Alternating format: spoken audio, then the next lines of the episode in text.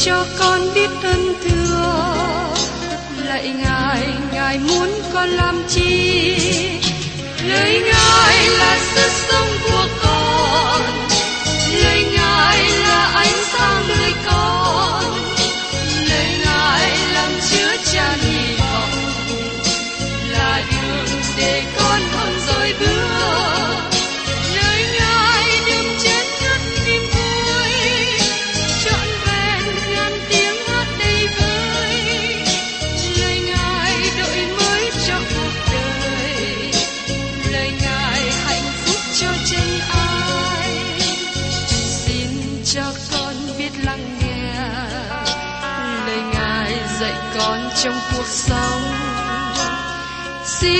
cho con biết lắng nghe. Lời ngài từng theo bước đời con. Xin cho con biết sẵn sàng chờ đợi và vẫn nghe theo chúa. Xin cho con biết sẵn sàng thực hành lời chúa đã truyền ban Hân hoan chào mừng quý vị đến nghe chương trình Tìm hiểu Thánh Kinh. Đây là một chương trình học kinh thánh liên tục và hệ thống trong thời gian 5 năm. Chúng ta sẽ lần lượt khảo sát từ sáng thế ký cho đến khải huyền. Mục sư tiến sĩ McGee là người được Chúa dùng để sáng lập và thực hiện chương trình này. Ông tin rằng lời của Đức Chúa Trời có khả năng đáp ứng mọi nhu cầu cho tất cả mọi người trên thế giới, không phân biệt chủng tộc, văn hóa, trình độ tuổi tác hay phái tính. Ước mong quý vị theo dõi liên tục và giới thiệu cho thân nhân bạn hữu cùng đón nghe. Kính chào quý vị và các bạn. Chúng ta tiếp tục chương trình tìm hiểu Thánh Kinh hôm nay trong sách Ca Thương đoạn 4 và đoạn 5. Trong sách Ca Thương đoạn 4 là một lời suy gẫm. Ngồi giữa đống gạch vụn quan tàn đổ nát của thành Jerusalem, Jeremy diễn tả sự kinh hoàng của thành phố này và việc chân chúng bị Nebuchadnezzar bắt lưu đày. Thật là ghê sợ khi tôi cố gắng tránh né ban sứ điệp trong ngày đen tối. Nhưng chúng ta cần đối diện với sự thật. Đức Chúa Trời là đấng công bình, nhưng Ngài cũng là đấng yêu thương. Đức Chúa Trời đón phạt tội lỗi, và Ngài là đấng công bình khi làm như thế. Nhưng người Judah chưa thật sự nhận đầy đủ sự đón phạt, bởi vì Đức Chúa Trời là đấng nhân từ. Tiên tri Habakkuk nói, Khi Ngài giận, xin hãy nhớ lại sự thương xót. Trong Habakkuk đoạn 3 câu 2 Đức Chúa Trời không bao giờ quên sự nhân từ. Có một con đường mà dân sự của Đức Chúa Trời có thể thoát ra, nếu chúng ta đi trong đường lối của Đức Chúa Trời. Bây giờ xin mời quý vị cùng xem trong ca thương đoạn 4, câu 1 đến câu 2. Thang ôi, vàng mờ tối, vàng rồng biến đổi dường nào, đã nơi thánh đổ ra nơi mọi góc đường phố. Các con trai của Siôn quý báu khác nào vàng rồng, nói coi như bình đất sét là việc của tay thợ gốm lập. Jeremy so sánh vàng với những thanh niên trẻ của Siôn. Những người trẻ của Juda giống như cái bình bằng vàng, nhưng giờ đây giống như cái bình bằng đất sét. Nó bị bể ra. Nó là một điều kinh sợ của chiến tranh. Nó quỷ diệt đi những người trẻ của quốc gia. Chúng ta là những người hãnh diện về chính mình. Ngay cả cơ đốc nhân cũng được nói rằng họ cần suy nghĩ tốt về chính mình. Họ cần thương đến chính mình.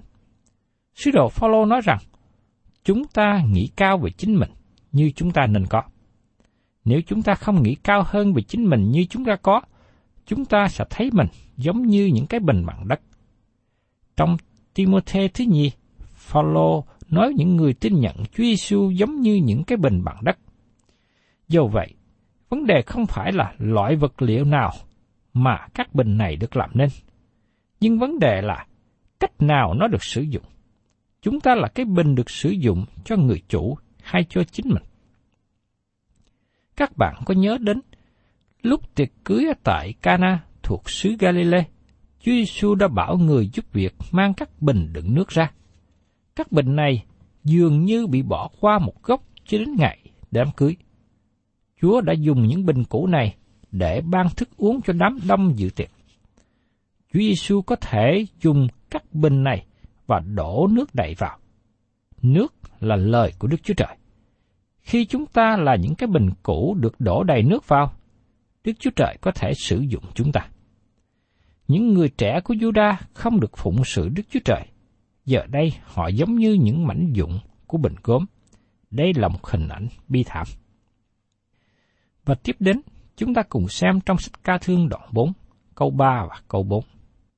Chính các chó rừng còn đưa vú ra cho con nó đặng cho bú, song con gái dân ta trở nên hung dữ như chim đà ở nơi đồng vắng. Con mới đẻ, khao khát lắm, lưỡi nó chín với cố họng.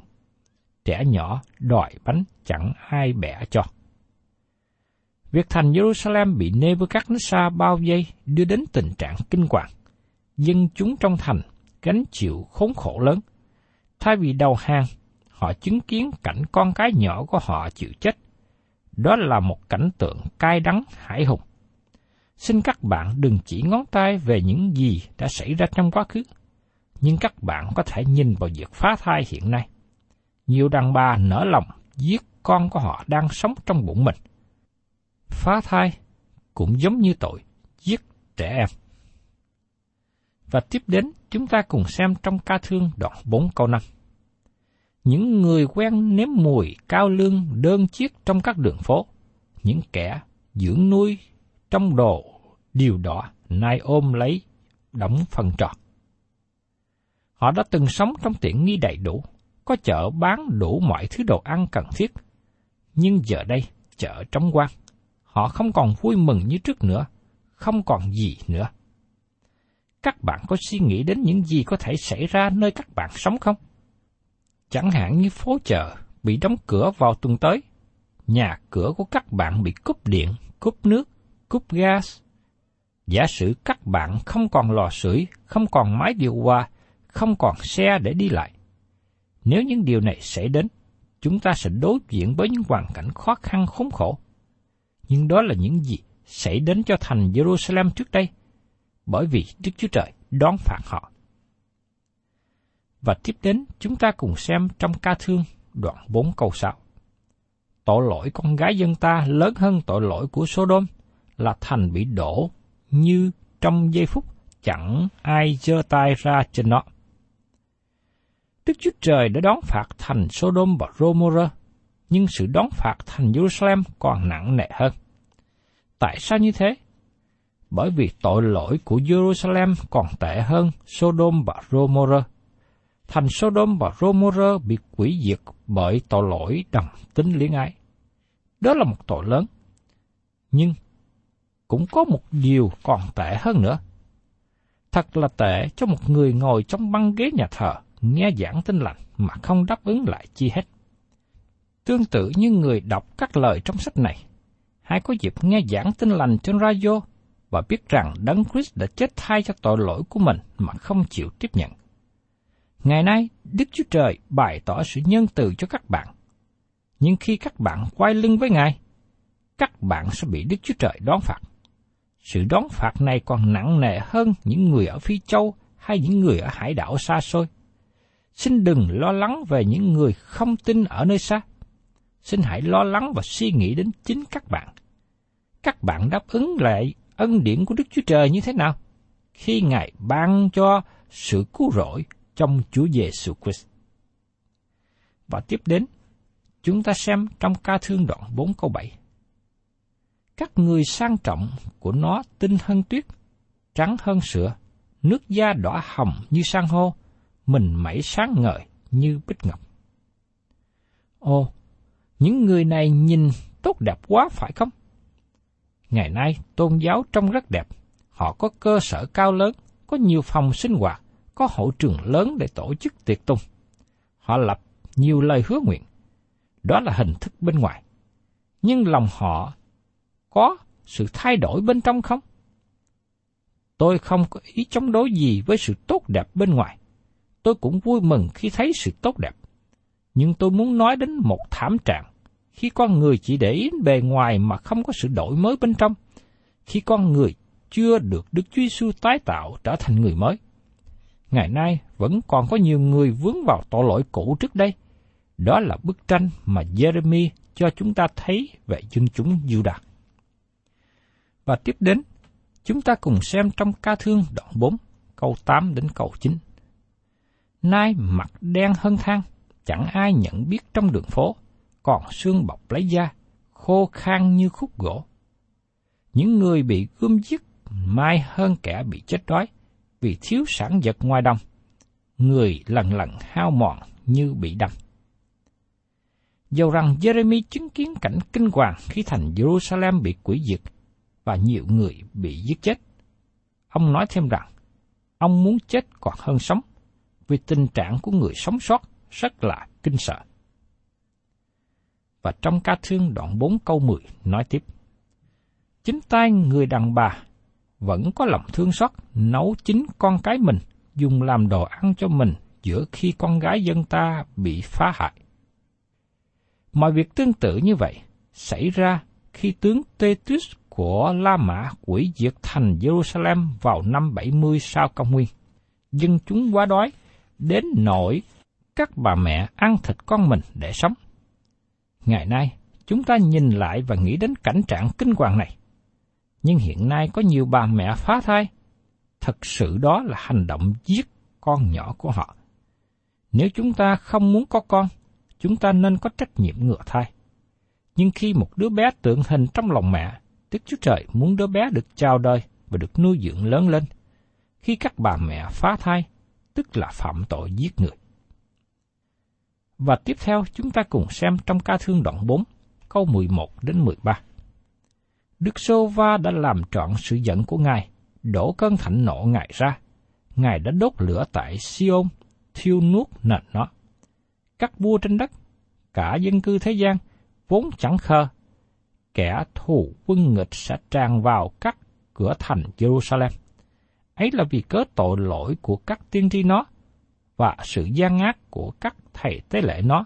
Họ đã đổ giữa quyết nó của người công bình bởi vì các tiên tri giả và các thầy tế lễ đã không nói cho dân chúng biết sự thật, họ đã phạm tội giết người. Đó là điều mà Đức Chúa Trời nói.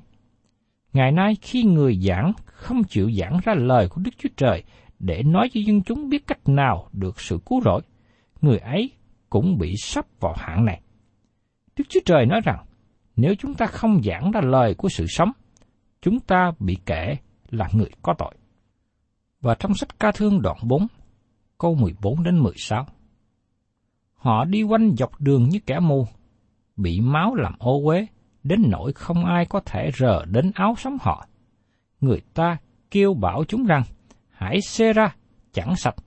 Hãy xê ra, xê ra, đừng rờ đến. Khi họ trốn tránh lưu lạc, dân ngoại kêu rằng, chúng nó sẽ không có trú ngụ ở đây nữa. Cơn giận Đức Sô Va đã làm tan lạc chúng, Ngài chẳng đói xem nữa.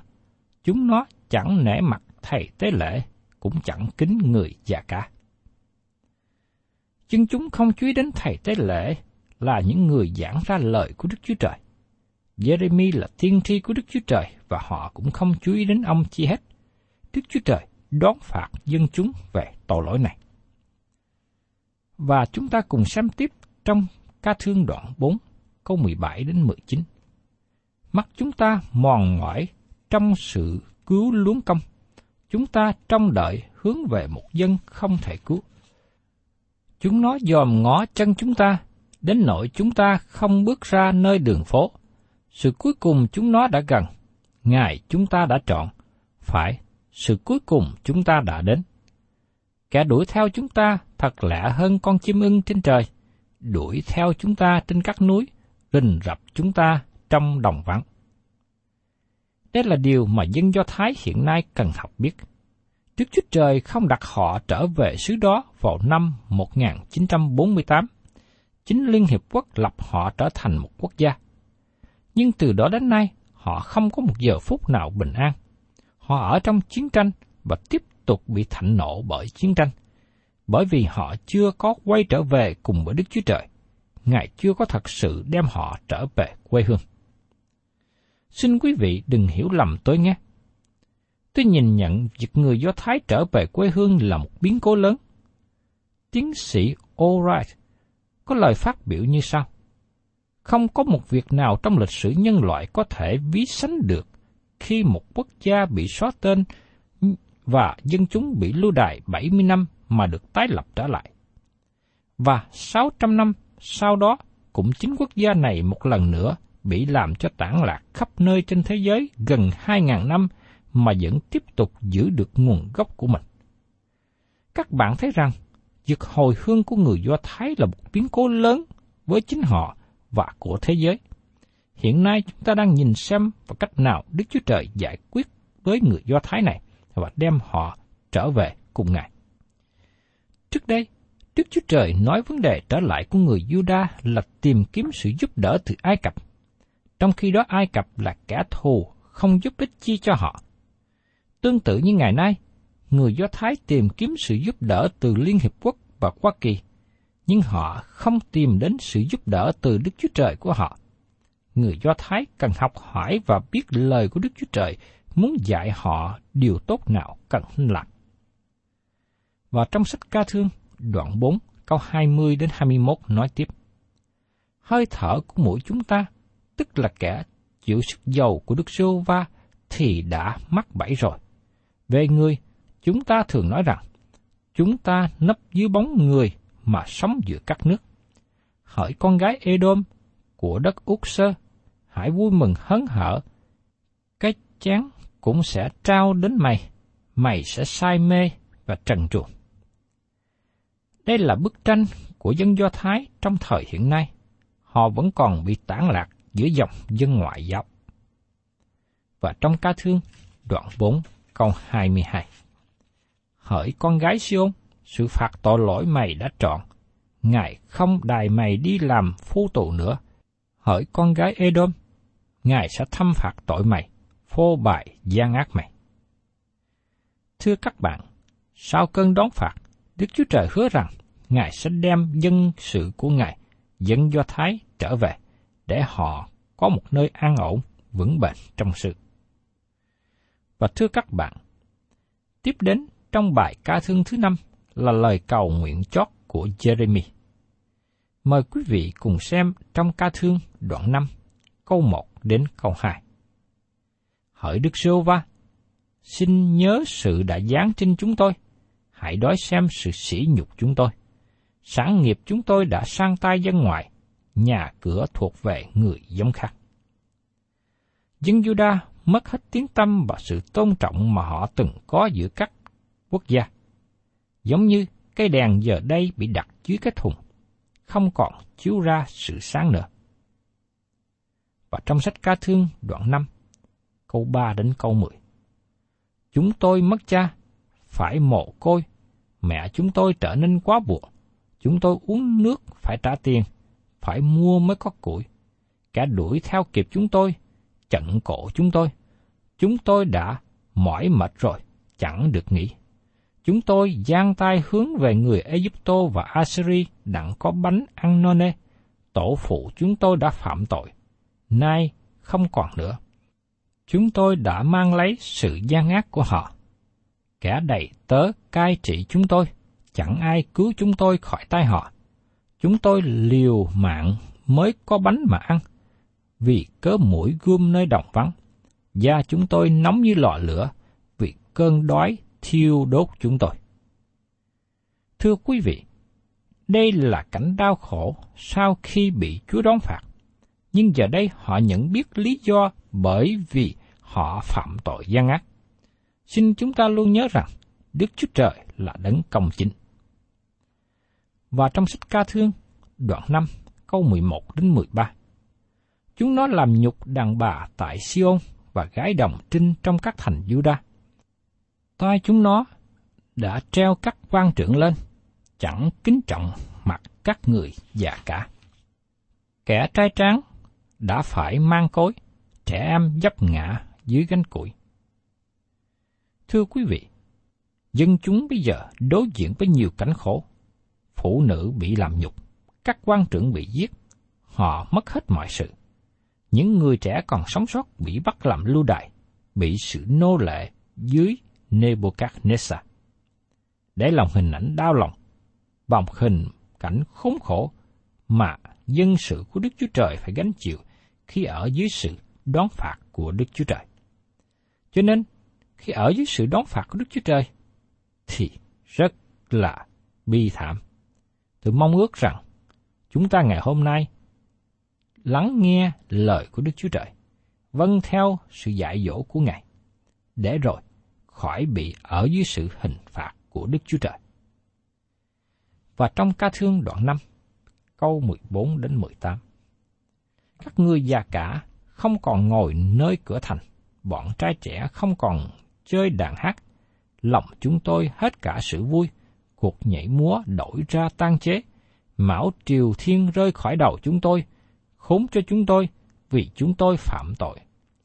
Vì vậy, lòng chúng tôi mòn mỏi, mắt chúng tôi mờ tối, vì núi Siôn đã trở nên quang du, cồn cáo đi lại trên nó. Chúng ta thấy rằng sự vui mừng của dân chúng Juda giờ đây kết thúc. Chúng ta cũng thấy rằng khi ở dưới sự đón phạt của Đức Chúa Trời thì không có sự vui mừng bao giờ, chỉ có than khóc, u buồn mà thôi. Và trong sách ca thương, đoạn 5, câu 19 đến 22 kết thúc như sau. Hỡi Đức Sô va Ngài còn đời đời, ngôi Ngài từ đời này sang đời kia. Sao Ngài quên chúng tôi mãi mãi, lìa bỏ chúng tôi lâu vậy? Hỡi Đức giê va hãy xây chúng tôi trở về, thì chúng tôi sẽ trở về, làm những ngày chúng tôi lại mới như thuở xưa. Nhưng Ngài lại bỏ chúng tôi, Ngài giận chúng tôi quá lắm. Thưa các bạn, đây là lời cầu nguyện với tất cả tấm lòng của Jeremy cho dân sự của ông. Chúng ta có thể học được bài học từ điều này. Chúng ta cần quay trở về với Đức Chúa Trời trước khi nó quá trễ. Chúng ta đang sống trong một thời kỳ mà Kinh Thánh không còn được đọc ở trong trường. Kinh Thánh không còn được đề cập đến. Nhưng các sách đồi trị được phép sử dụng bởi cớ con người nói rằng họ được tự do và làm mọi điều họ mong muốn. Xin chúng ta lưu ý rằng, khi con người bỏ lời hằng sống và chân thật của Đức Chúa Trời ra khỏi đời sống, họ sẽ mở cửa cho những điều hư hoại đi vào, chiếm chỗ. Dân chúng nước Juda trước đây đã học bài học nặng nề khi họ chối bỏ Đức Chúa Trời, bội nghịch với Ngài, khước từ lời của Đức Chúa Trời. Và tôi kêu gọi quý vị nào đang đi trong con đường chống nghịch với Đức Chúa Trời, xin hãy ăn năn, trở lại phục hòa với Ngài, để có mối giao thông phước hạnh. Thân chào tạm biệt quý vị. Cảm ơn quý vị đã đồng hành với tôi để tìm hiểu sách ca thương. Hẹn tái ngộ cùng quý vị trong chương trình tìm hiểu Thánh Kinh kỳ sau. Chúng ta sẽ khởi sự một sách mới.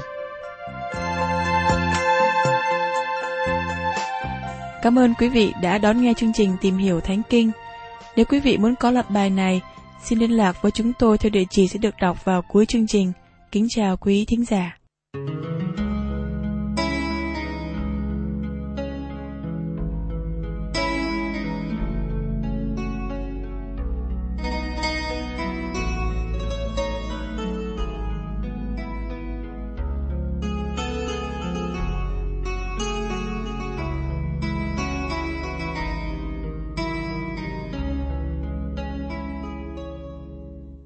Lời ngài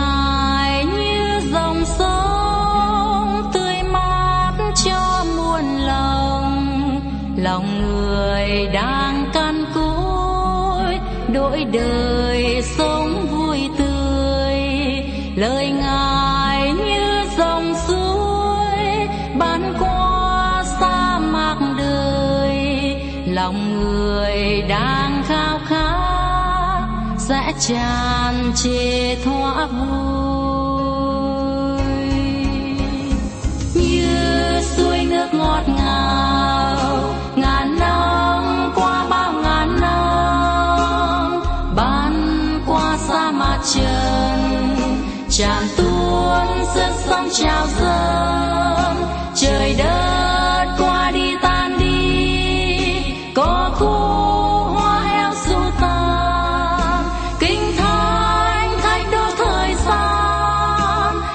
chưa sông mãi ngàn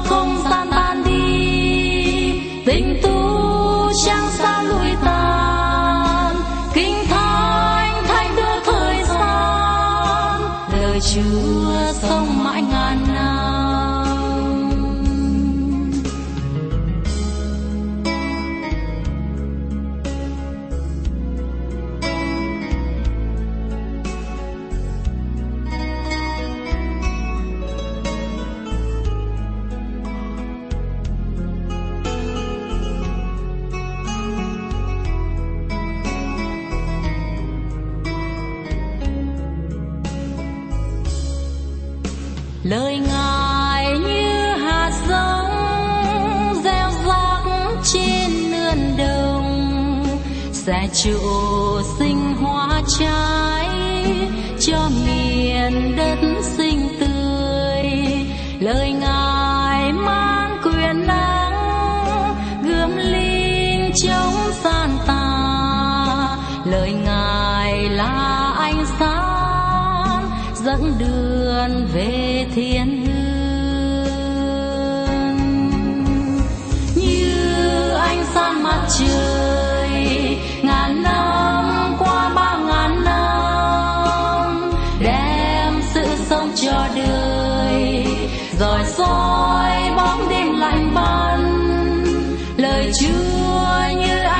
far.